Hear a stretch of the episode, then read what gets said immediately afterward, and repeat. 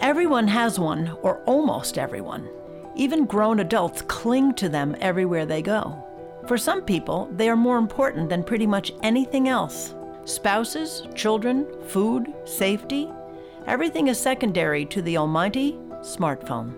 It's addictive and it's dangerous. Despite all the naysayers, the fact is science is building a strong case about the impact of wireless radiation on our health. It's not just smartphones, of course. It's Wi Fi, it's tablets, it's 5G, and everything else in this increasingly wireless world. While big corporations are making billions in profits, a growing number of people are being harmed by this radiation, and many are experiencing neurological problems, reproductive problems, and even cancer. This is a national public health emergency in slow motion. And this is Green Street.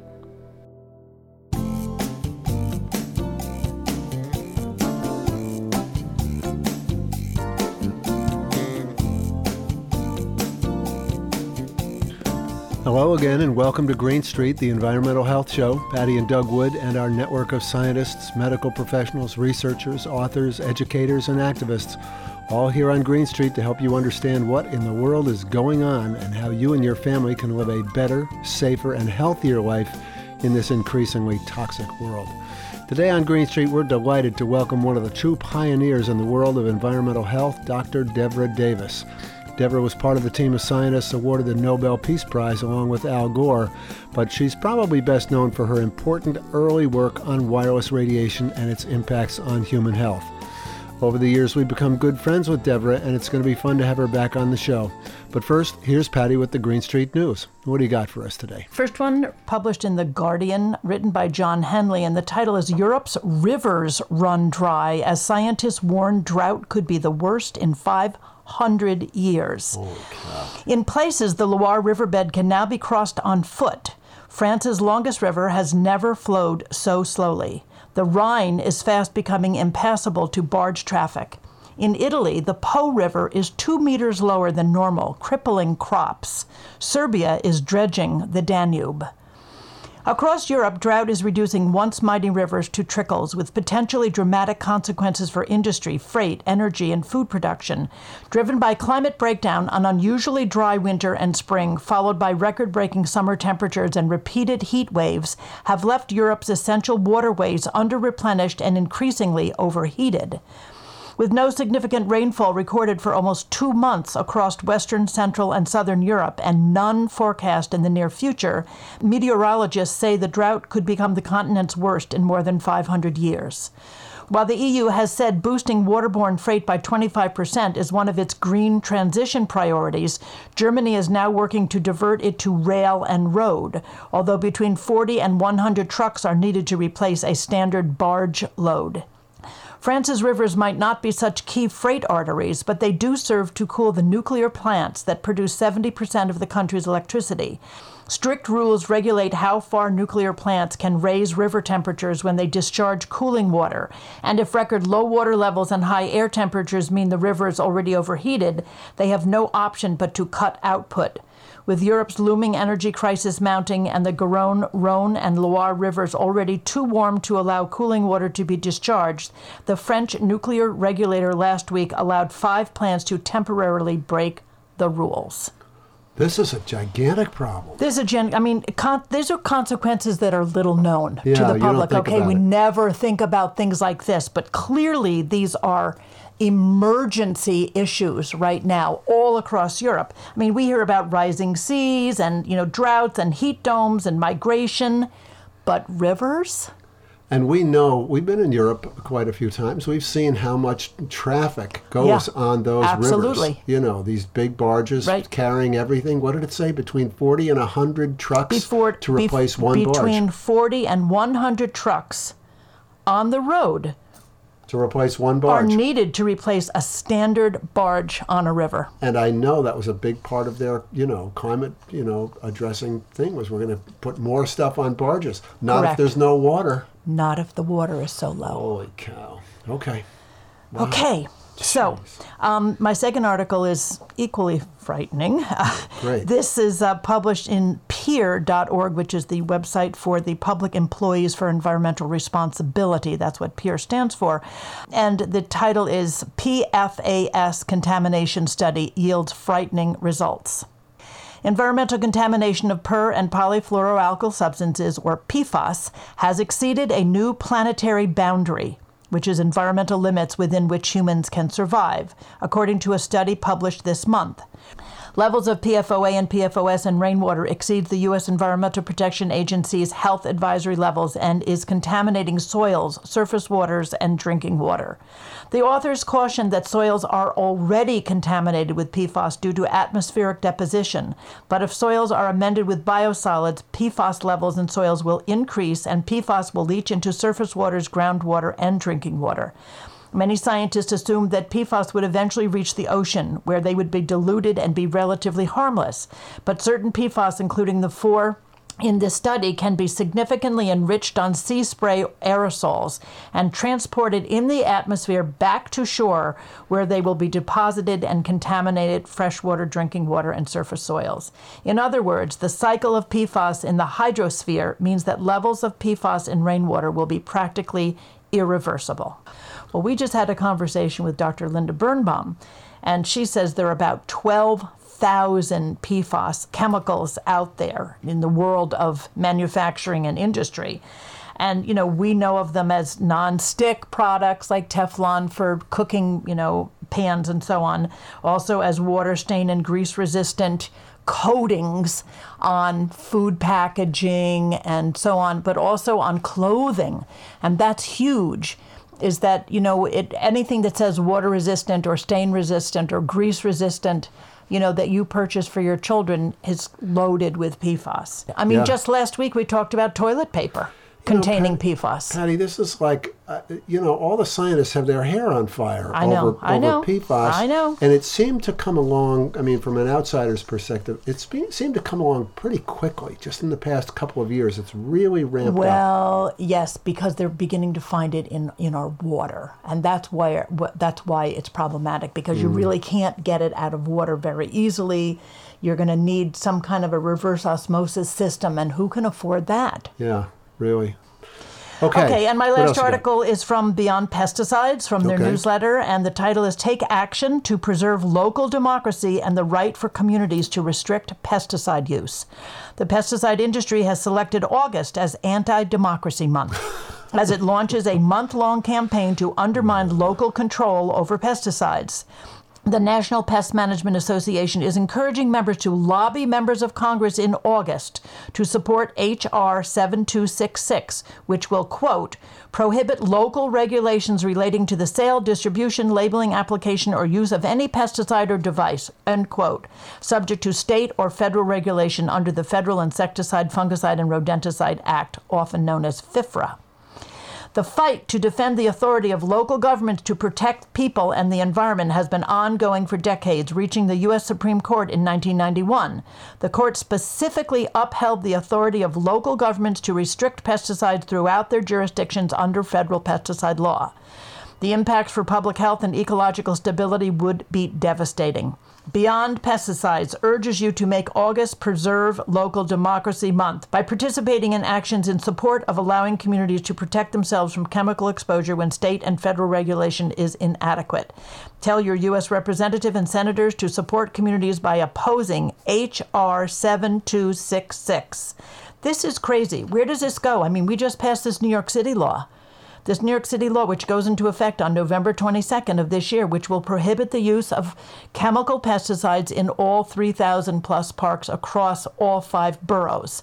And what happens if this law, 7266, gets passed by this Congress? They didn't like your legislation, Patti. They didn't like the, the New York City This ban on glyphosate. This is such an egregious overreach of an No industry kidding. that is known to be poisoning our water, killing wildlife, including pollinators, and you know, and and putting you know humans at risk. I mean, especially our kids. yeah. You know, and and what about pest pets? Pets, and we just put a pets and pesticides card out.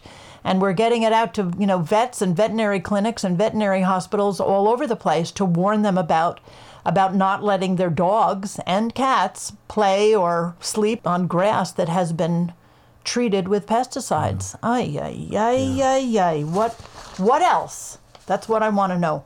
What else? All right. Thanks, Patti. You're welcome.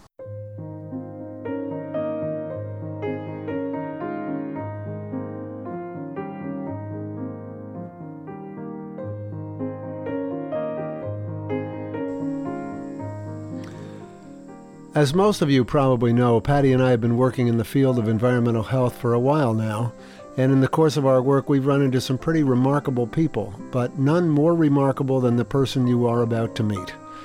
Dr. Devra Davis is the founder and president of the Environmental Health Trust, currently visiting professor of medicine at the Hebrew University Hadassah Medical School in Jerusalem.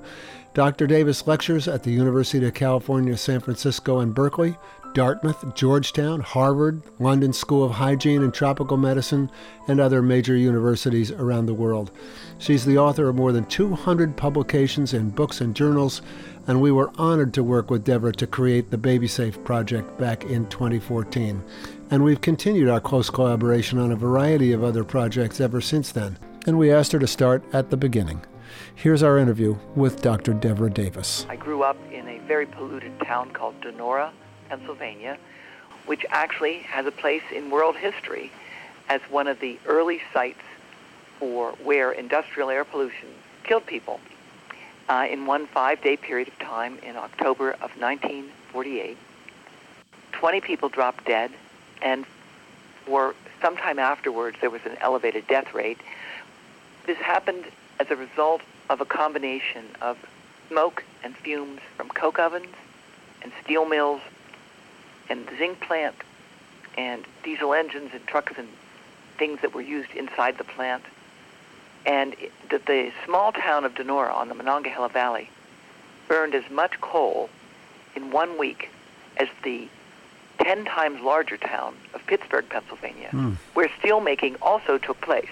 Mm-hmm. But Donora yeah. was an unusual concentration because it not only had steel making there, with barges coming through the river with the supplies, but it also had coke ovens, which is one of the most toxic producing materials used in industrial manufacturing. And it had a zinc plant. And zinc in the air is acutely toxic. And in order to create zinc, you actually have a highly reactive production of fluoride gas. And fluoride gas um, is incredibly toxic. So when I looked at the pathology slides of some of the survivors of Donora, which I was able to see, those lungs and those images looked just like the people who had died of poison gas warfare. Good grief! Holy And there was a there was an inversion, an air inversion, isn't? And what that what actually correct. happened on that day? And and you actually wrote a book about this, an award-winning book. When smoke, when smoke, when, when smoke ran like ran water. like water, exactly. Yeah. yeah, and that book tells the story of how I discovered this after I left the town at age 14 when the mill shut down and people didn't have work anymore, and my father and mother moved our family of four children to the great big city of Pittsburgh, where there was much more um, financial opportunities. Mm-hmm.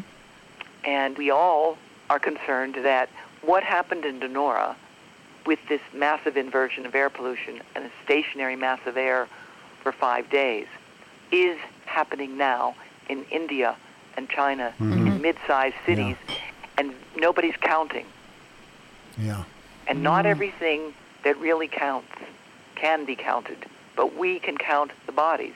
And so the answer to your question is I've spent my life learning how to count the bodies, and I also became um, expert in toxicology, understanding how chemical and physical agents can affect human health and the environment, not limited to living uh, the human environment, but in fact the trees mm-hmm. and the mm-hmm. bees mm-hmm. and the birds mm-hmm. and all the other things uh, that allow us um, to prosper.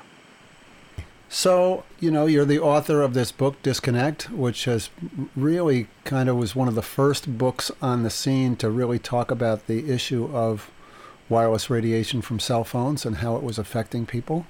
Let's talk a little bit about about that, the origin right. of the book, the reason for it, and And then the rest is and history, that right? will unwa- unleash an Yeah. avalanche of information. Sure. Well, my first grandchild was born, and um, when he was nine months old, he could uh, take a phone that was turned off, turn it on, and play a game.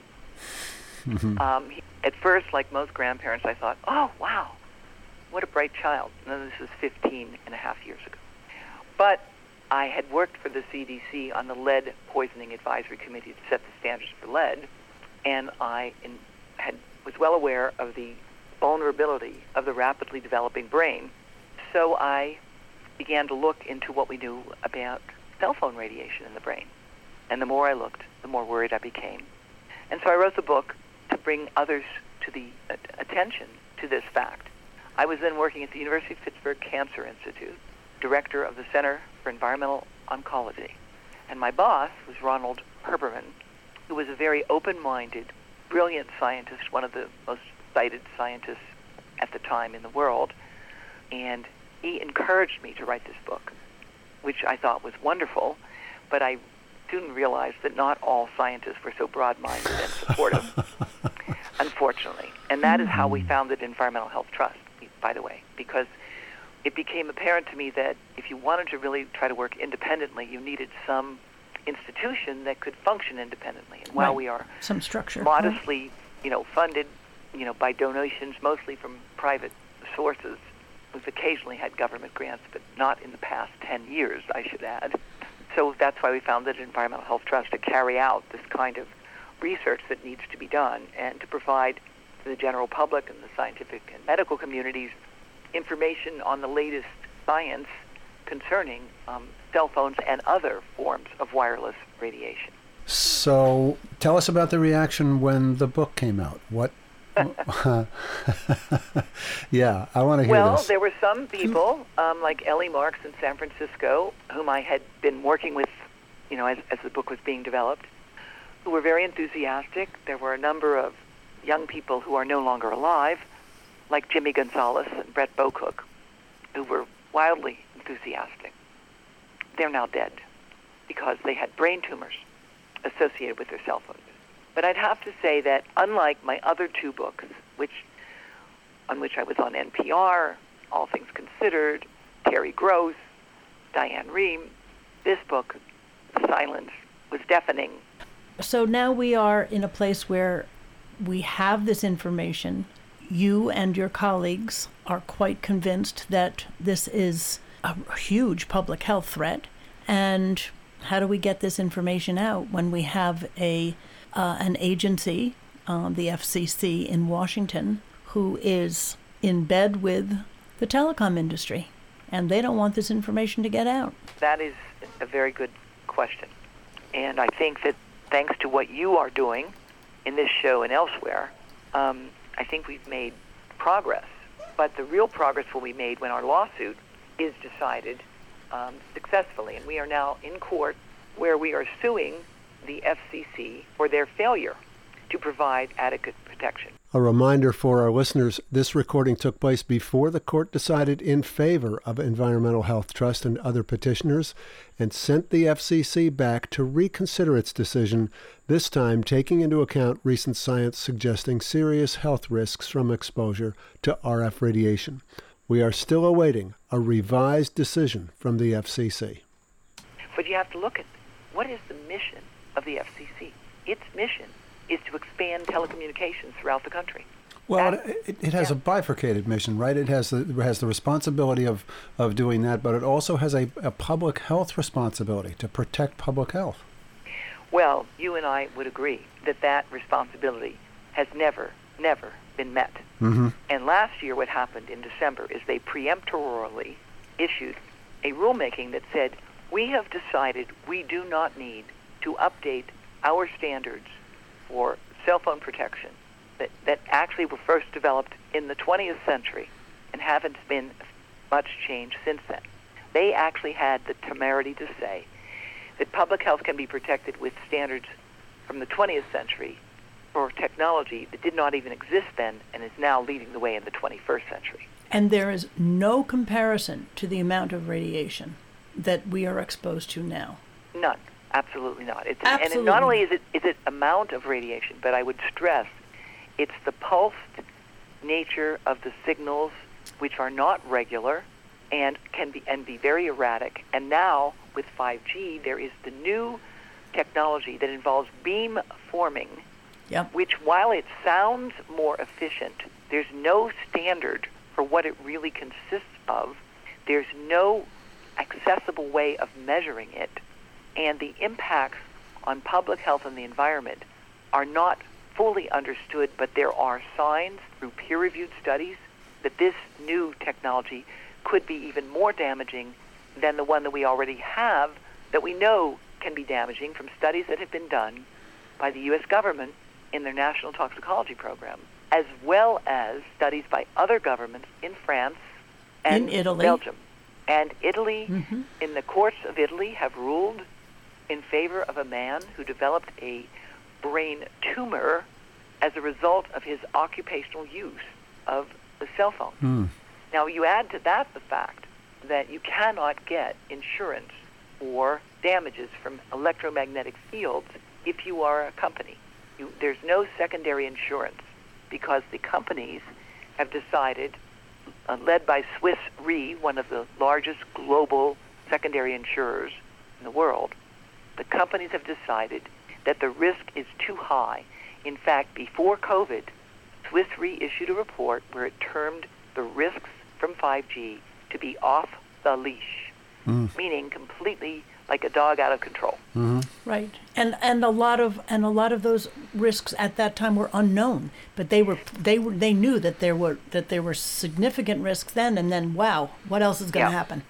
Yeah, and I would say it's not that there that there are. Of course, there's much that's unknown. There always is in science, and we always need more money and more research. However, we know enough to know that we should be concerned.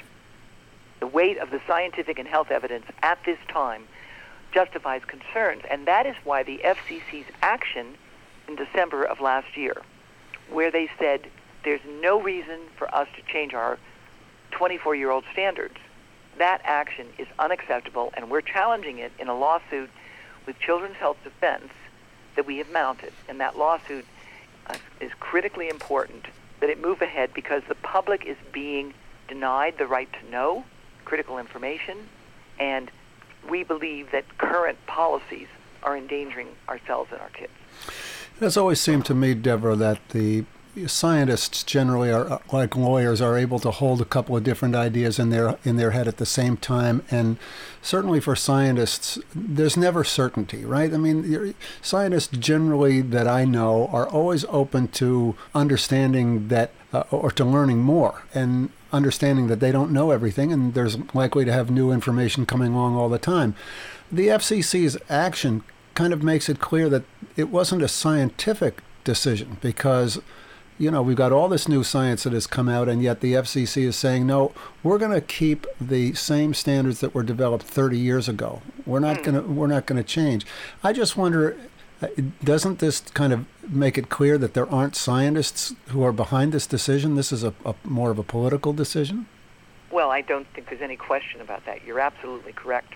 Remember that the FCC's primary mission is to regulate the use of radio communications Right. and operation of equipment. Well, would- That's their primary mission. I would That's think it. most most people would assume that they've got scientists that can that can attest to the safety of this equipment. If the, if the FCC is going to put their seal on it and say Right. we think this is safe, I mean, the natural, you know, Well, it's- every would- every school in the country, every school Yes. in the country feels We are aware. secure, feels Mm-hmm. secure in the knowledge that the equipment that they're using has been has been approved Yeah. by the FCC. but they don't have any scientists, do they? The FCC in recent years has lost one of the most knowledgeable employees they ever had in this field. He happens to have been almost the only one with training in public health and electrical engineering. Uh, they may have one more now, but the fact is they have one person. That one person was supposed to be in charge of reviewing all the evidence submitted to the record on this case, which was a docket opened by the agency uh, in 2013 that was closed without explanation. Now, the Administrative Procedure Act says government agencies must act rationally, a hard look at the submitted record, and make the information publicly accessible. And on all three counts, the FCC has failed, as we make clear in our lawsuit. They certainly did not act rationally because they did not look at all of the submitted materials, of which there were 1,900 pages. And they certainly did not take into account the overview of the, all of that information. Uh, instead, it was like that we were being like pontifical, and they ex cathedra issued a statement, we don't need to look at this in any detail. That's a clear violation of the Administrative Procedure Act, which since the 1940s has stipulated that agencies must show evidence of a record of decision making and evaluation. Let me give you one example that you may may be too much inside baseball, but I think it's fascinating. Normally, when large federal agents receive thousands of pages of submission, they hire contractors to organize, evaluate, analyze, and make recommendations because it's a large quantity of stuff. Mm-hmm. Now, remember, the FCC only has this one FTE. Not only is there no evidence that they hired contractors to do that, but the management of their database for taking these records in and making them accessible is so fouled up that you cannot track materials from 2013 and 2019. They, they changed the management database system in the computer software. And each change, normally, you have coding that allows you to go back and look at the other Mm-hmm. so that they, they mesh Sure. together. The FCC did no such thing, and it's not possible to take a look at what they provide. Now, we did this as part of our preparation for the lawsuit. We've created, um, through Cindy Peck and others, a really um, accessible way of looking at all the things submitted. But that's not our job. That is the job of the FCC. Sure. And they're not doing their job. And the most recent decision that you're familiar with in the Berkeley right to know case is an appalling indication of the power of the manufacturing of doubt and the capacity to suppress science that this agency has. In particular, the Berkeley right to know law was first passed over many years of deliberation with Joel Moskowitz at Berkeley, myself, Lawrence Lessig, who actually wrote the law at, at Harvard and defended it pro bono until recently. And that law very simply said you must post at the point of sale information about radiation from phones so that people can make intelligent decisions if they want how they use them. In particular, all phones come with warnings now in their operating systems that they're tested off the body, and nobody is aware of that. So you see, you see many young people with phones close to their reproductive organs, in tight clothing, unaware that there could be any problem with their exposure that is taking place as a result, and that the exposure to non-ionizing radiation from cell phones may be one of the factors behind the unexplained increase in colorectal cancer, which um, I have recently published an article on that can be found on our website on the increased generational risk of colon and rectal cancer in people under the age of 40 in the United States. And we published this in the Annals of Gastroenterology and Digestive Disorders with Anthony B. Miller, one of the most distinguished epidemiologists in the world. And we looked at trends in rectal cancer and colon cancer in those under age 50 in the United States. And in the U.S., for those born in the 1990s, they have a doubled risk of colon cancer and a fourfold increase of rectal cancer by the time they reach age 24.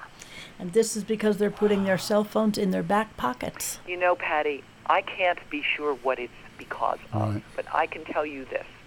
If something changes quickly in a short period of time, it's not inherited genes that are Mhm. playing a Mhm. role. Mm-hmm.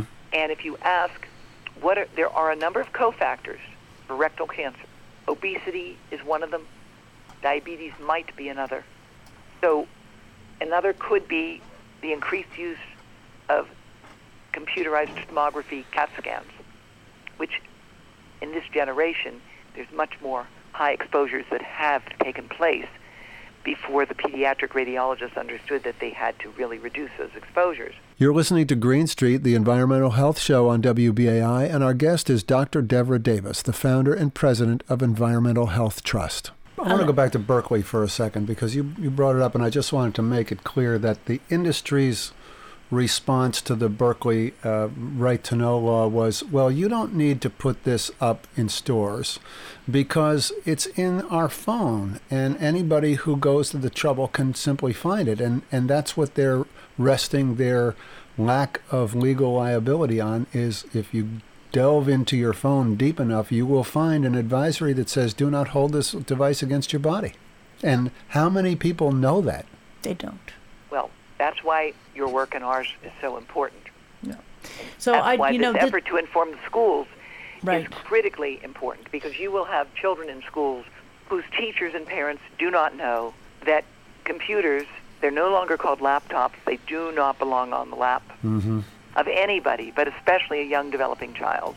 And parents do not understand that you do not want to give a child a cell phone unless it's an emergency um, before they're a responsible teen. And that age will depend on how, res- on on how of the teen. responsible the teen is. I was just going to Yes, say. exactly. Yeah. that- There's when you said responsible teen, I was like, oh, yeah, good luck with Yeah. that. Okay. They're kind of an oxymoron. kind right? of an oxymoron.